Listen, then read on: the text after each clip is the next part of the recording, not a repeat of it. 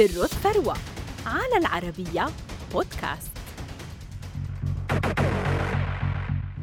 بينما يزدحم وول ستريت بالأسواق المالية وأصحاب الأموال جاء من يسيطر على هذا الشارع الشهير بشركته بلاك روك التي أسسها في عام 1988 وأصبحت تدير اليوم أصولا تصل قيمتها إلى أكثر من عشرة تريليونات دولار. إنه لاري فينك الذي وصلت ثروته إلى مليار ونصف المليار دولار. فما سر هذه الثروة؟ ولد لاري فينك في لوس أنجلس عام 1952 لأبوين يهوديين وحصل على بكالوريوس الآداب في العلوم السياسية من جامعة كاليفورنيا عام 1974 وحصل بعدها بعامين على الماجستير في إدارة الأعمال من نفس الجامعة في عام 1976 انضم لاري فينك إلى بنك الاستثمار فيرست بوسطن وتم تعيينه مسؤولا عن قسم السندات بالبنك حتى عام 1988 ففي تلك الفترة خسر القسم الذي يديره لاري فينك 100 مليون دولار مما دفعه إلى تقديم استقالته.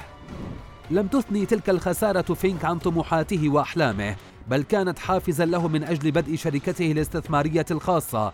ففي نفس العام شارك لاري فينك رفقة سبعة أشخاص في تأسيس شركة بلاك روك لإدارة الأصول المالية بعد حصولهم على تمويل بقيمة خمسة ملايين دولار من شركة بلاكستون مقابل 50% من أسهم الشركة.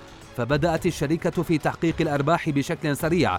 فخلال السنوات الست الأولى كانت بلاك روك تدير أصولا تقارب 23 مليار دولار وتضم 150 موظفا. وفي عام 1999 قدمت شركة بلاك روك أول طرح لها في بورصة نيويورك. ليصبح لديها في نهاية العام 165 مليار دولار من الأصول بسبب علاقاتها القوية مع المؤسسات العالمية.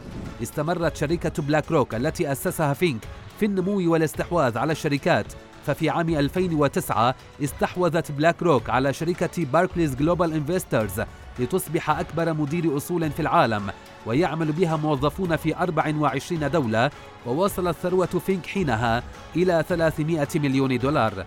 وبحلول عام 2016 كانت بلاك روك توظف أكثر من 12 ألف موظف وتدير ما لا يقل عن خمسة تريليونات دولار من الأصول. وبعدها بثلاث سنوات تجاوزت ثروة فينك المليار دولار وتخطت الأصول التي تديرها بلاك روك ستة تريليونات دولار وأصبحت تمتلك مكاتب في أكثر من ثلاثين دولة حول العالم. ومع نهاية عام 2021 وصلت ثروة لاري فينك إلى مليار ونصف المليار دولار وتخطت قيمة شركة بلاك روك 123 مليار دولار.